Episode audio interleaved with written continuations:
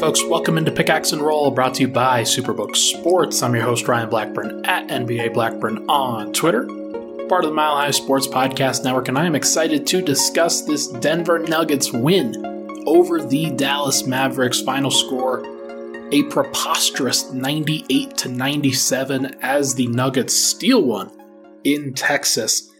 This was fantastic. This was a very, very good win. Nuggets fans should be extremely pleased with the effort that the Nuggets put out there on the court tonight. It wasn't expected for them to win. You had three starters missing. Jeff Green goes down five minutes into the game.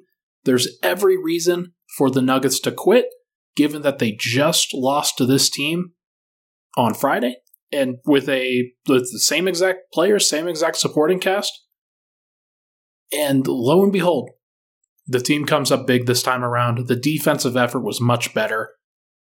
Dallas kind of missed some shots. I'm not going to lie. This was probably one where if you play this game 10 times with these exact, like, with this exact situation, most of the games are probably going to look like the one on Friday. Most of the games are going to look like the one where Denver gets absolutely shellacked. But you walk out of Dallas 1 and 1 you do not have to go back there at all again this season unless you go to the playoffs. So to think that Denver, when they don't have Nikola Jokic, Jamal Murray, Aaron Gordon, to think that they somehow find a way to get a win against a rival playoff team in the Western Conference on the road, it's the best win of the season, no doubt. Michael Porter Jr. deserves a lot of credit for the final shot making that shot with 55 seconds left. I thought he had a much better game overall today. We're going to talk about him. We're going to talk about the rest of the starters. We'll talk about the bench in the second segment. And then I'm going to share, I think, 10 individual stats on each of the individual primary rotation players that the Nuggets have played so far, as we are now 20% of the way through the season. Things go very quickly, very, very quickly here. But let's start with the starters. Let's begin with Jeff Green. Made his only shot, had a couple free throws earlier, but made his only shot.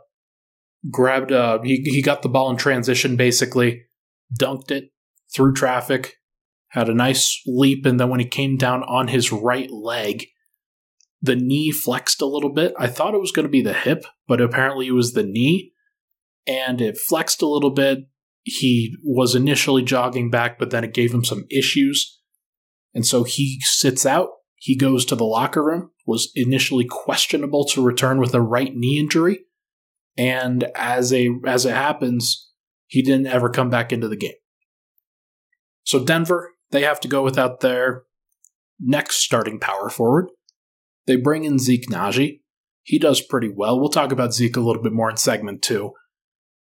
But Michael Porter, I was hard on Michael. I, I was definitely hard on him given his situation, but I feel also understanding given his situation, given how what he's been asked to do for this Nuggets team, how without Murray and Port or without Murray and Jokic, you start to realize just how bereft this team can be of truly talented scoring, where you can create by yourself, you can work within the flow of the offense, get your shot off against anybody, but also create the requisite space and the healthy offense to make things work.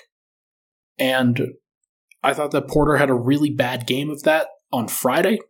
I thought that he was better tonight. He wasn't perfect. He still went one of five from three. He was one of four from the free throw line. Uh, he had a couple turnovers, including one where he was dribbling full court and then got a poke from behind.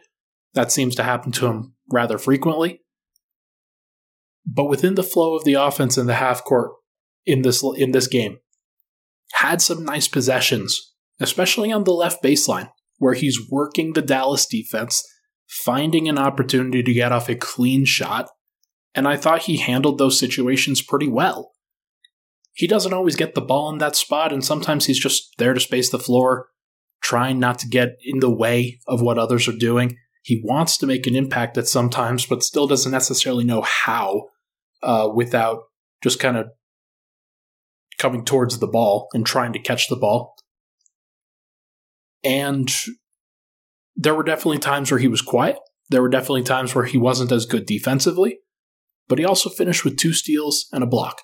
Had a couple of nice defensive plays throughout a game where he wasn't great. Don't get me wrong. Davis Bertans uh, torched him when he was out there, when he was defending Bertans and couldn't necessarily handle the slip pick and roll. That was bad. But Porter overall, I thought he took some steps in his own recovery, and I thought he drove to the rim pretty nicely as well. He's not perfect, never will be, but I thought that he handled himself really well within a tough situation and was a good leader out there for the Nuggets as a scorer. Next guy we got to mention, DeAndre Jordan. Weirdly enough, we are talking about DeAndre Jordan third on this podcast, and I gotta say, 34 minutes tonight for DeAndre, he was a plus four. Whatever you want to say about him, whatever you want to say about how he handles the situation, how he is sometimes a black hole on a team's efficiency, how teams can't operate around him or whatever he's been doing fine. I'm going to share a number later in this podcast about him. But tonight, 34 minutes, he grabbed 17 rebounds, including two offensive, 15 defensive rebounds. The Mavericks as a whole grabbed six offensive rebounds. So DeAndre Jordan grabbing 15 by himself, he was so key to Denver holding on to and, and ultimately winning the game in the fourth quarter. He came back in with about nine, ten minutes left or so, grabbed a bunch of rebounds and contested rebounds at that, where the Mavericks couldn't really hit a shot. They also couldn't get a lot of offensive rebounds down the stretch. And it was a very, very important thing for Denver to clear all of those possessions, make sure that they got, they gave Dallas no second chance opportunities. And Dallas didn't really have a ton. Uh, I'm sure the numbers will say a little bit differently, but they had uh, yeah, actually, I don't, I don't have it here, but they only had six offensive rebounds as a team. That's the most important thing.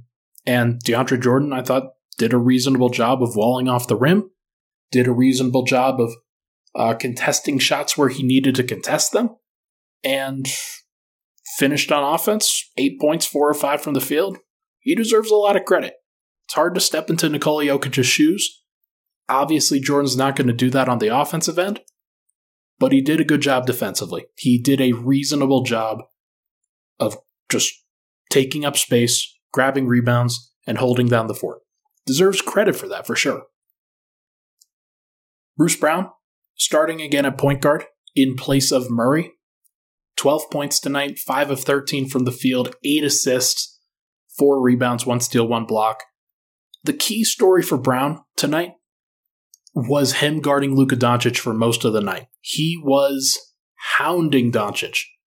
And Doncic was always trying to get him screened off. He was always trying to uh, run pick and roll, whether it's just slips, whether it's just uh, trying to get somebody else isolated on him. But he didn't really want to face Brown the entire night. There was a nice possession in, I think it was the third quarter, where Brown stood up Doncic in the post and did a really nice job of battling with him. Doncic is big, like he's 240 pounds or so. And Bruce Brown is only 6'4 and like 200. But he battles, man. He really, really does. Very physical player. And that was where he got the block, was he kind of stonewalled Luka when he tried to turn baseline on him. It was very impressive, and he continues to add a different layer of defense and physicality and aggressiveness to Denver's defense. And that's going to be very, very prevalent as Denver kind of gets healthy as they get back to their normal rotation here at some point soon. They are going to need Bruce Brown. And what he's shown is that not only is he going to do it all, like defensively, which I think everybody expected him to, but 12 points and 8 assists is fine. Only two turnovers. He's been very good as a ball handler and as a creator. Had some nice possessions.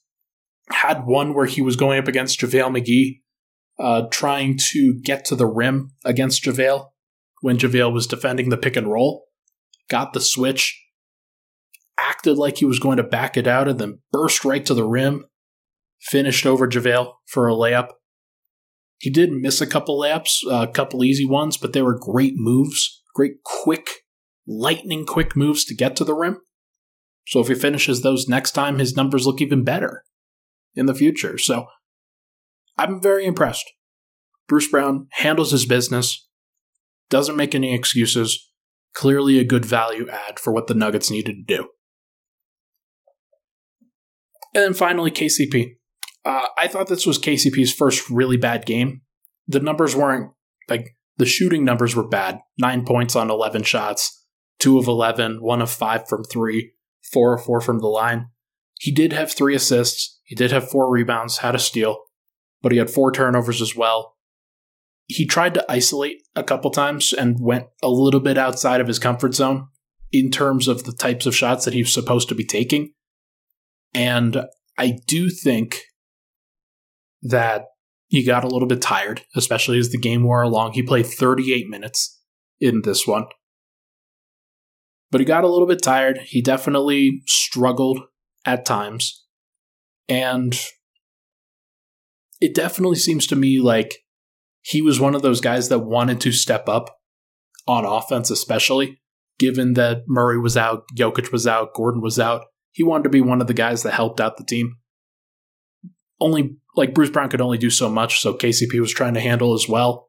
And it didn't really work out tonight, but I don't give him like I don't blame him that much. Like he'll be fine. He knows what his role is supposed to be, especially when this team is fully healthy and constructed. So he's not going to go outside of those lines. He's done a great job outside of tonight. So hopefully when Jokic comes back, looks a little bit different.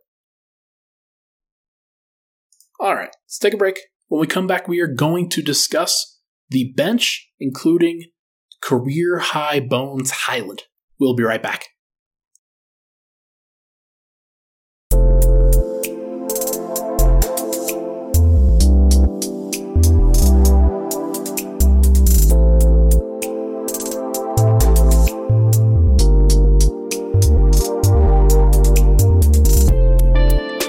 We're back. Pickaxe and Roll. Ryan Blackburn here. Thank you so much, everybody, for tuning in. I want to tell you a little bit about Superbook Sports. They are absolutely excited to get you back into the action betting on their app, which brings Vegas style wagering to the palm of your hands. And now they'll match 100% of your first bet up to $1,000, no matter if that bet wins or loses. Whether it's football, whether it's basketball, whether it's World Cup. You don't have to be in the stadium to enjoy the action. Just visit superbook.com or download the Superbook Colorado app right now and start getting in on all of the action. Visit superbook.com for terms and conditions. Gambling problem, call 1 800 522 4700. All right, let's talk about this bench lineup. Let's talk about Bones Hyland, who, after this game, is averaging 16.1 points per game on the season, Nikola Jokic is at 20.8. Jamal Murray is at 16.5. Michael Porter is at 16.3.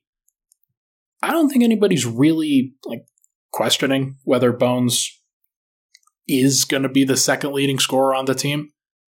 But there is at least a possibility if he continues to prove himself, if he continues to push. Because the way that he played tonight, with as much control as he played the game with, he was great. He was exactly what the Nuggets needed. I know the Nuggets were minus 12 in his minutes. I know that in 35 minutes, the Nuggets won the other 13 minutes by plus 13. But Bones kept Denver in it. He was awesome. 29 points, 10 of 21 from the field, 3 of 8 from 3, 6 of 6 from the line, 6 assists, one steal, one block, and one turnover.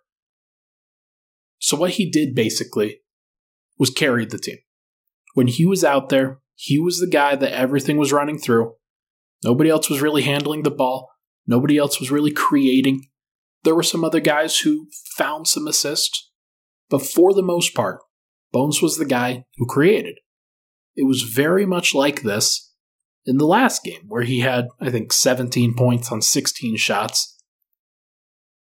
And then he was passing, but nobody else was really creating at all. This is how the bench is going to be. This is how they want it to be. They want it to be the Bones show, or at least that's how they've built the roster.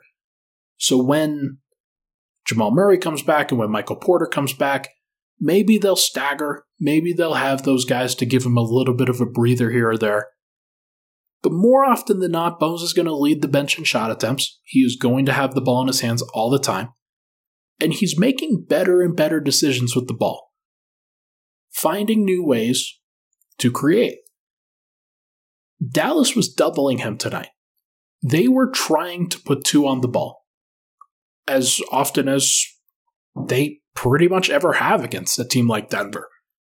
Because let's be honest, you have Jamal Murray, and when he's playing with Nikola Jokic, you're not doubling off of Jokic when he's screening. So Denver's never had to face this against a team like Dallas. They honestly never have to face it much at all.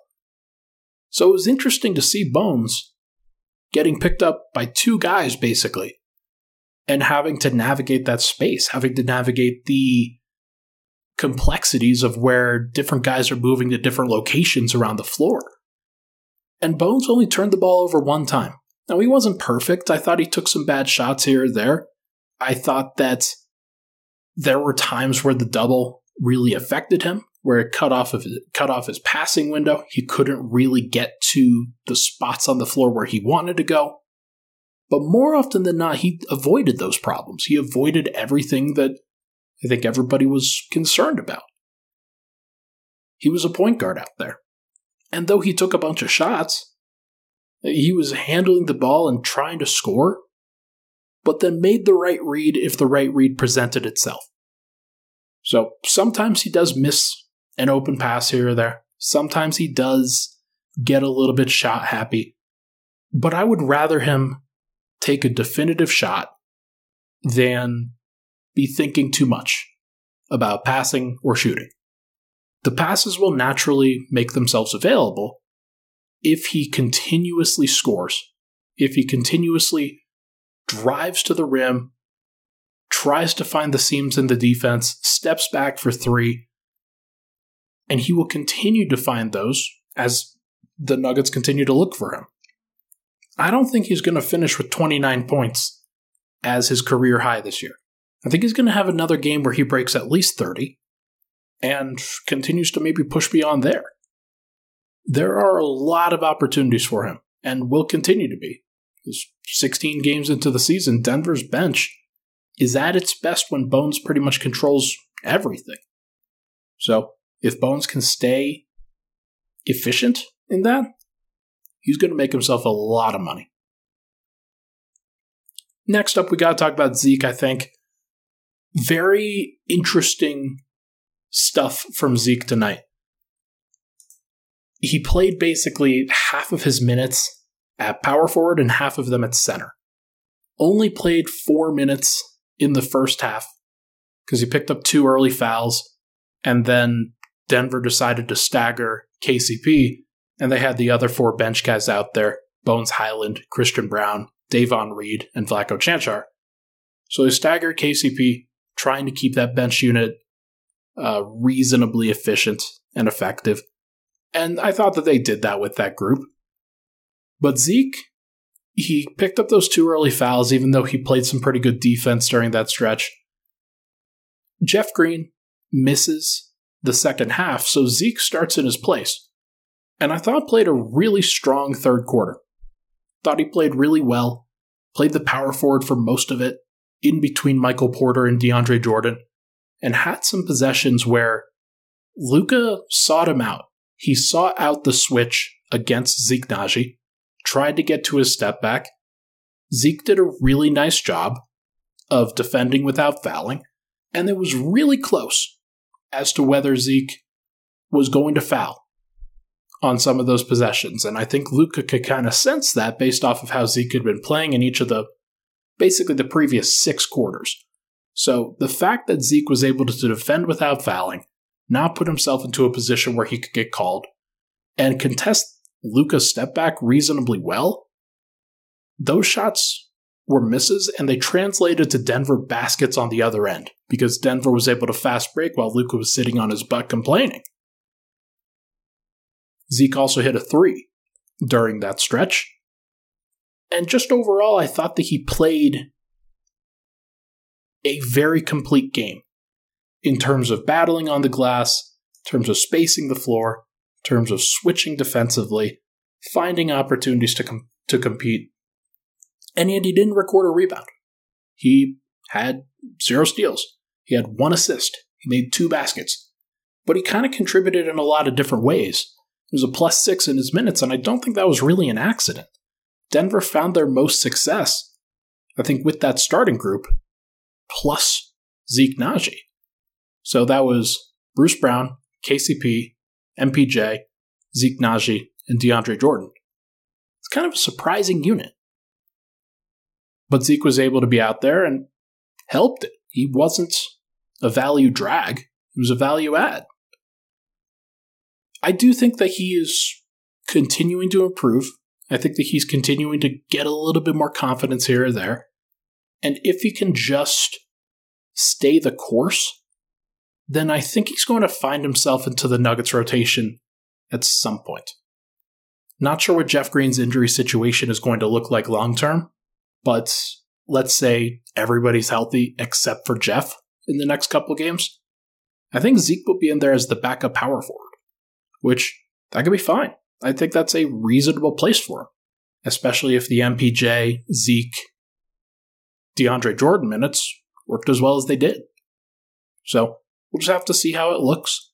But I liked what I saw, at least in this matchup. Um, Vlatko. We got to talk about Vlatko now. He made, I think, the play of the game. Denver, right at the end of the first half, gave up a open, not an open, a step back contested three, falling out of bounds to Luka Doncic, and it was clearly um, it was clearly a heartbreaker for Denver because they were about to go they're about to go down 59 to 52. Dallas had really come up with a nice run at the end of that first half, and it was a problem for Denver because it felt like the game was spiraling away. But then that shot gets waved off, and by rule, when Lucas stepped out, it was about 2.1 seconds, I think. And so the Nuggets ran one final play right before the half. Vlatko Cancar catches the ball right in front of the half court and heaves it. Perfect swish right there. And rather than being down 59 to 52, the Nuggets were down 56 to 55, a six point swing based off of one replay and an incredible half court shot. That was so important.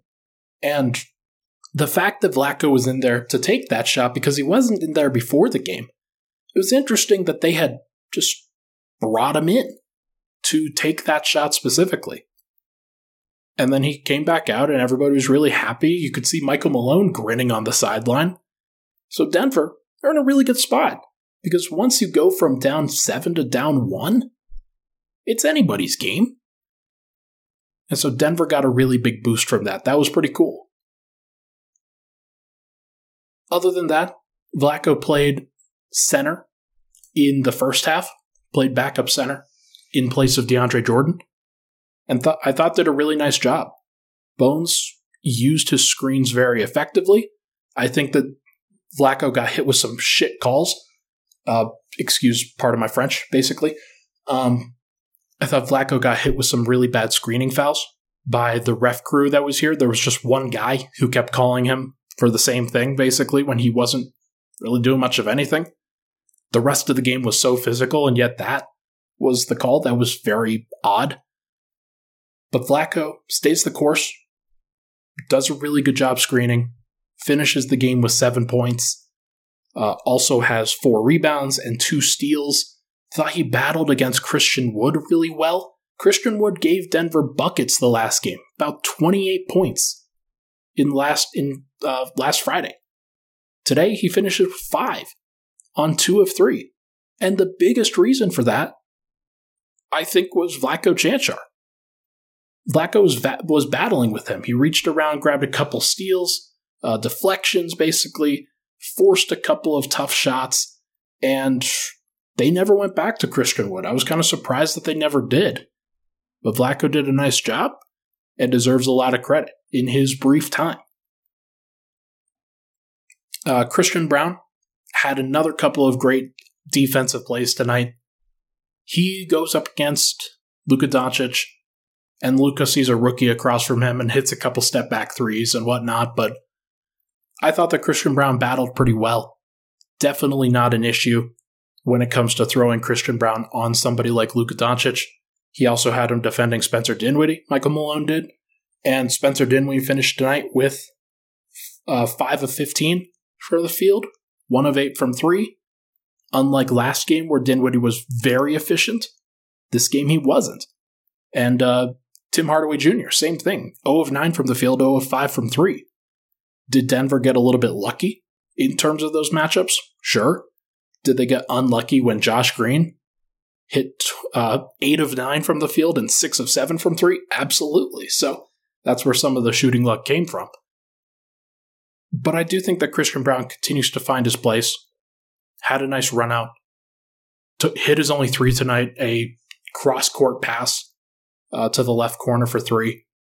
And he just continues to find ways to fit in. Been really impressed with the way that he's kind of stayed the course here. Not necessarily impacting the game with a bunch of numbers, but he stepped in and played well. And finally, Davon Reed thought he had a better game tonight than he did the last the last game. Five points, three assists, two rebounds, one steal, one block. Two of four from the field, one of three from three. Still looks a little bit uncomfortable out there, not gonna lie. Like some of the plays that he has, some of the drives that he has, not necessarily the best spacing, clearly not as comfortable with whatever group the Nuggets were rolling out there. But he was also playing the four in a lot of his minutes, so I don't really blame him that much. In eight, in yeah, so he had 18 minutes. 14 of the 18 he played backup power forward, so he was just out there trying to help. I give him credit for filling in at that spot. Very tough place for him to be, but I think he handled it reasonably well, just about as well as anybody could. Overall, really great win for this Nuggets team. They deserve a lot of credit for sure. I do think that we will see some changes once Denver's starters get back in, and we're not going to see the the same group, but that's probably fine. Uh, this group, they did their job, get one win in Dallas. They got the split, and now Denver can rest easy, knowing that they don't have to go back to Dallas again, which is pretty cool. All right, let's take a final break. When we come back, we are going to do uh, 10 individual stats for the Nuggets so far, things that I think are definitive in telling the Nuggets story so far. We will be right back.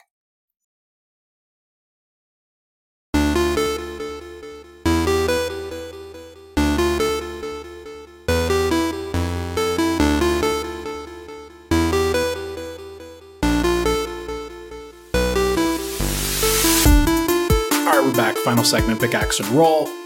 If you enjoy the podcast, if you like the program, then make sure to rate, review, and subscribe to the podcast on Apple Podcasts, Spotify, Google, wherever you get your podcasts. Uh, five stars would be fantastic. That definitely helps me out. All right, let's wrap this up by talking 10 individual stats. I know most people come to me for uh, the numbers. They come to me for, uh, like, as I try to be as objective as possible through this. And I know I have my own personal biases, but I just try to call it like I see it. So here are 10 stats that I pulled for each of the Nuggets that have been in the rotation so far. So this doesn't really include Zeke. This doesn't really include Vlatko. Uh, no Ish Smith.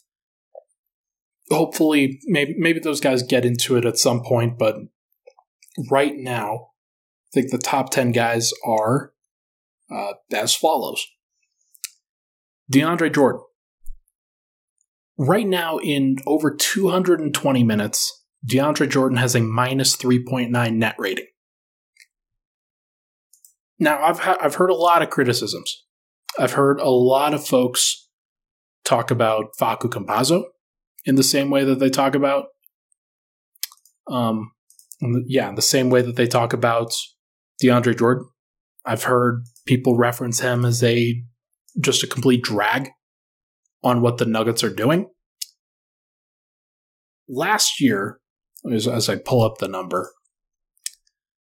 Facu Campazzo had a net rating of minus 8.6. It wasn't that bad in retrospect. Like, one of the bigger issues for him was that Denver didn't have the same margin for error that they do now. Nikola Jokic was very good in net rating at plus 8.4, but he wasn't fantastic. Like, plus 8.4 is fine, but if you're a minus 8.6 and you counteract that while you're out there, then it's hard to play you. DeAndre Jordan this year is a minus 3.9, while Nikola Jokic in his minutes is a plus 12.6. So if you break that down by game, that means that the average game the Nuggets play, Nikola Jokic will probably win his 34 minutes, 35 minutes by about eight points. And DeAndre Jordan will lose his minutes by about one to two points. That's fine. There really is nothing wrong with that. That's sort of how benches usually go, especially when you take your best player out and replace him with the backup. That's just how backup numbers generally work. So for DeAndre Jordan at this point to have a negative net rating of just minus 3.9, that's not that bad. That's not really what I'm concerned about with this Nuggets team. Is it going to hold up in the playoffs? I don't know. Is it the worst thing for the regular season? Absolutely not. We've seen what happens with this Nuggets team when you get a minus 8.6 net rating, like what Facu had. That can lose you some games that you're probably supposed to win with DeAndre Jordan, it has not been like that. I hope Nuggets fans can take out the or can remove the pitchforks and the torches from the walls and from their from their hands because I don't think that DeAndre Jordan has been that much of an issue. I'm sorry. If if you feel differently then I have a whole host of numbers here that can argue with that. But DeAndre Jordan for this Nuggets team has a true shooting percentage of 74.7. He rebounds 25% of all defensive rebounds while he's out there. And though his turnover rate is way too high, a lot of that is going to come down when he gets a little bit more adjusted to this team. So I'm hoping that that minus 3.9 net rating can either stay like that, maybe it creeps down to like minus 2 depending on how Denver's bench looks. So that would be great. Christian Braun. I, won't spend as long on each of these. Christian Braun, 38.9% from three. Not a ton of attempts. It's not like he's firing them up there ad nauseum, and it's not like he's taking a whole bunch of contested threes. But 38.9% as a rookie, that's great. That is good enough. He's not taking crazy shots. He's not stepping too, out, too far outside the comfort zone but he's just doing his job. And if his job is standing in the corner or standing on the wing and hitting threes, if you do that at 39% and then play good defense, you're a value add. You do what you're doing. And he's been fine. Hard to criticize much of anything Christian Braun has done so far. He's found good ways to succeed. Jeff Green, 31 post ups in, I believe it's now 16 games let me just so he played five games or five minutes today. But in 16 games, he's had 31 post ups. Means he's averaging about two per game, one per half. And it's not really a surprise. Like you see the play that Denver runs where they have the ball kind of entered on the in the slot. Bones or whoever's the point guard in that situation runs a pick and roll, kind of a middle pick and roll with uh, with Jeff Green and then he either slips it or he gets the switch and then posts on the left block. and does a really nice job most of the time of creating the shot that he's supposed to create, making it work, and I think he's done pretty reasonable there. It's not the most efficient shot, but him having that in his arsenal, I think has helped the bench at various points. Now, what I will say, I think Jeff Green is one of his last 15 from three. I think he's down to about 25% on the season. So it's not like he's perfect. There are definitely things that he could be doing better. And rebounding is chief among those. Like he has a 6.3% rebounding rate. That is horrible. I'm just looking at it right now. Zeke Nnaji has 5.5%. So it's not like Zeke has been much better. But I do think that Jeff overall, there are some things that I criticize. There's some things I think Denver could probably move past, but he stayed efficient. That's what you really need. Kentavious Caldwell Pope. I'm going kind of out of order here. KCP is has an 80% EFG percentage on shot attempts that have zero dribbles. 80% is nuts. There is nobody in the world that is doing that right now. That means that for like on twos and kind of the 1.5 times value add to threes, KCP is just crazy efficient when it comes to shot attempts with no dribbles, where he just catches and fires.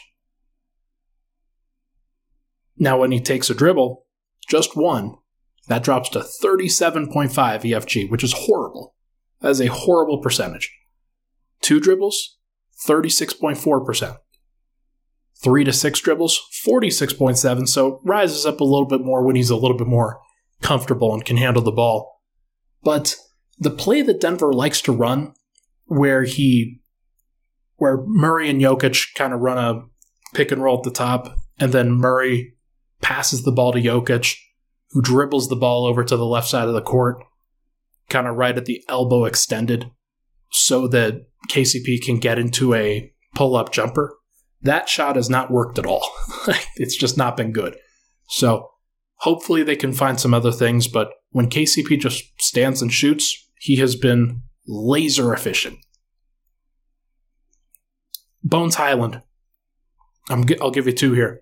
26.8% field goals on drives compared to 46.2% on pull up threes. That's nuts. Like, that's just an incredible discrepancy. He's been bad when it comes to finishing around the rim, when it comes to finishing in the paint. I think you can see that throughout these games where Bones can kind of struggle for sure when it comes to dealing with the pressure when somebody's really getting up into his business. He has to create a shot. Let's say it's late in the shot clock, gets into the paint, tries to do his best, but doesn't quite get all the way there. Those are the shots that have basically no chance. And then you turn around and he has a 46% catch and, or pull up three, which that can happen from anywhere. It can happen from 25 feet, 28 feet, or 32 feet. Doesn't matter he can pull up from anywhere, and that is such a weapon to have with that second unit. It kind of bails Denver out at various points. But Bones definitely deserves credit for that, just as he deserves some constructive criticism on the drives to the rim. He'll get better there. As he gets uh, older in the league, he'll get stronger. He'll finish those shots at a higher clip, and that number will continuously go up. Bruce Brown, 4.5 assists per game, which ranks second on the team. Jamal Murray is right behind him at like 4.46, but Bruce Brown is there. Over the course of these past few games, he's played more point guard, and he stepped up really well. He's been a guy that Denver has needed, for sure. And where Bones can sometimes get a little bit of tunnel vision, Bruce Brown makes a lot of good passes. Like, he's not quite a point guard, in terms of being able to play the traditional point guard position and what it entails. But he can rack up the assists too. Eight assists tonight. Uh, he has consistent games where when he's given the ball, he's given the opportunity to create for others. He certainly can. He's probably not the most efficient with the ball in his hands, but he can sure pass the ball and finds good opportunities to get guys involved. Four more here. Jamal Murray, 1.04 points per possession on isolation so far this year. 1.04 isn't a crazy number, but it's the highest number on the Nuggets. He has, I think he's in the 67th percentile, if I'm not mistaken. And that's good. Like, that's a good number. He's not great when it comes to DHOs. He's fine when it comes to pick and rolls. Isolations, he's actually been at his best. He has been creating good shots. Most of them are of the fall away variety, but with Murray, he hits those at such a high clip it doesn't really matter. But 1.04 points per possession is a good number. And if you can consistently get to that, then that is a tenable number for any bench unit. So there will be times where he will stagger with Bones. Maybe Bruce Brown comes in for him and then Bruce Brown rests and Jamal plays with Bones on the second unit. And those guys can kind of have a back and forth where Jamal can kind of isolate at times and Bones can create. There will be opportunities for both of them for sure. But Jamal, not quite back. Clearly, still has some work to do, but it's not that bad that he got onto health and safety protocols because Denver had been going a while without a back to back, and Murray had been playing some heavy minutes. Like, not quite to the level where he previously was, but he'd gotten up to about 34, like in between 30 and 34 minutes a night for the last two weeks. So, getting some built in rest is good. He will get to rest his body a little bit, recover a little bit. He'll miss a couple games on these back to backs here or there, but overall, I'm not really concerned with him. Michael Porter. 20% of Michael Porter's threes are considered tightly contested. That is the highest percentage for starters in the NBA. Uh, there are some guys that have taken more total, but in terms of actually tightly contested threes, those are like it's crazy that Porter is shooting what he's shooting when he takes such tough shots. He's also shooting the exact same number of attempts and the same percentage as Kevin Durant, which is about 39% on threes. He's like 14 of 36. So that's not a bad number. That is not a that is not a bad number at all. To be able to hit those with relative consistency certainly helps. It spaces the floor out so much more, where guys know that even when they're tightly contested, a guy can still knock the shot down. So they have to get even tighter. And so eventually, when Michael Porter's handle improves, he will be able to take advantage of that gravity that he consistently takes up, and he'll be able to put the ball on the floor more consistently. That is going to ultimately help, but it's clear that he has got his confidence shooting back. Uh, the recent kind of mini slump notwithstanding. Aaron Gordon. This one was a little bit more tough because Aaron's numbers are very, very similar to last year. So I wanted to find something where maybe it was a little bit different. This year, Aaron Gordon's averaging 8.8 points per game in the paint alone. He's averaging 14.5 as a whole, so that's 60.7% coming from the paint. That doesn't include free throws. That doesn't include, uh, obviously, any shots outside the paint. It is purely shots in the paint. Now, or last year, he was averaging 8.2 points per game. The paint was a little bit more congested last year. You had Jeff Green out there as opposed to Michael Porter. But Gordon also averaged 15 points per game. So his overall number of shots that he's getting and, and creating and generating and converting that's the word I was looking for. The number of shots that he's converting in the paint is relatively higher than before. And you want to see him continue to push that higher because as he continues to benefit from the gravity that Jokic has, that Murray has, that Porter has, KCP has, if he continues to be physical, creating opportunities for himself, finishing over the top of same sized or smaller sized players consistently, that is how Denver's offense goes from great to unstoppable. It's not just when Gordon's hitting his threes, it's when Gordon is like just dominating his matchup in the paint. Because Denver can ultimately put him in the dunker spot, or they could put him at the corner. But when he can also get just like 12 to 15 points with little to no effort from anybody else, that helps. Helps everything out. And then last one here, we'll finish up with the big fella, Nikola Jokic. Joker has a 122.5 offensive rating. So far this year, that leads all qualified NBA starters. What I used for that was uh, at least 10 games played and at least 20 minutes per game. So 122.5 leads all NBA starters. When Jokic is on the court, the Nuggets have been spectacular offensively. They've created open shots, they've converted the tough ones, they've created new ways to get good shots for themselves. And sometimes, when all else fails, they go to the Murray Jokic two man game, and both of those guys can convert that at a high level as well. Denver knows how to score. They know what to do. And when Jokic is out there, everything just becomes so easy. So he deserves a lot of credit for that. In terms of net rating, he is not quite at the top, but he's pretty close in terms of starters and uh, overall net rating. So the defense hasn't been like elite, but it's been fine. It's been good. And what that means to me is that Denver's finally starting to round into form. When he comes back, as long as they haven't lost all of their momentum together, I expect Denver to go on a run. I expect them when they get more folks at home, when they get everybody healthy and in a rhythm, Denver's going to start really rolling here.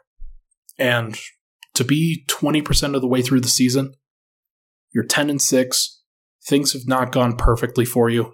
Murray started the season slow. The defense has been super up and down.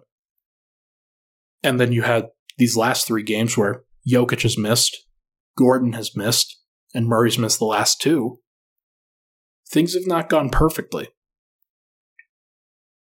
But they're fine. And it's still so early in the season that the fact that Denver has double digit win here, wins here is great you can't really control anything else. So why try? Denver's fourth in, in the West right now, or they're tied for second actually at 10 and 6. Utah is 12 and 6. Denver's shown that they can already beat Utah. I'm sure that they can beat Portland. Sacramento is currently in fifth. So the schedule and the standings are still very weird. Things are going a little bit crazy. But I still believe in the Nuggets. I still believe in their ability to find the new gear that they're going to need to. They have the formula, they have the pieces. It's just about putting it all together and doing it relatively soon. Because once they do, they're going to really start to roll, and it's going to be a lot of fun. All right. That is going to do it for this episode of Pickaxe and Roll, brought to you by Superbook Sports. Thank you so much, everybody, for tuning in. Appreciate all, the, all the love and support on the program.